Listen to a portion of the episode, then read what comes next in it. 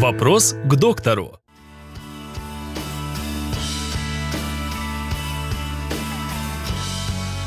Каковы причины воспаления яичников? Воспалительные заболевания малого таза, они связаны с многими причинами, но самые действенные, самые основные – это переохлаждение, это нарушение трофики и питания, это гематогенный и лимфогенный путь занесения или инфекции, или воспалительного э, агента, э, или травмы.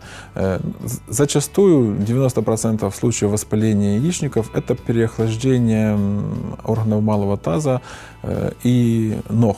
Если простудили ноги, были в холодном помещении, сидели на холодной поверхности, когда происходит контраст температур, особенно в летний период времени, когда на улице знойная жара, а заходят в, кондиционер, заходят в кондиционированное помещение, на область э, таза, на область поясницы происходит контраст температуры, и оттуда является, э, это является основной причиной э, воспаления яичников, что сопровождается болевым синдромом и изменением в цикле. Это причина обращения к врачу, к специалисту для того, чтобы эту ситуацию вовремя, своевременно и качественно решить.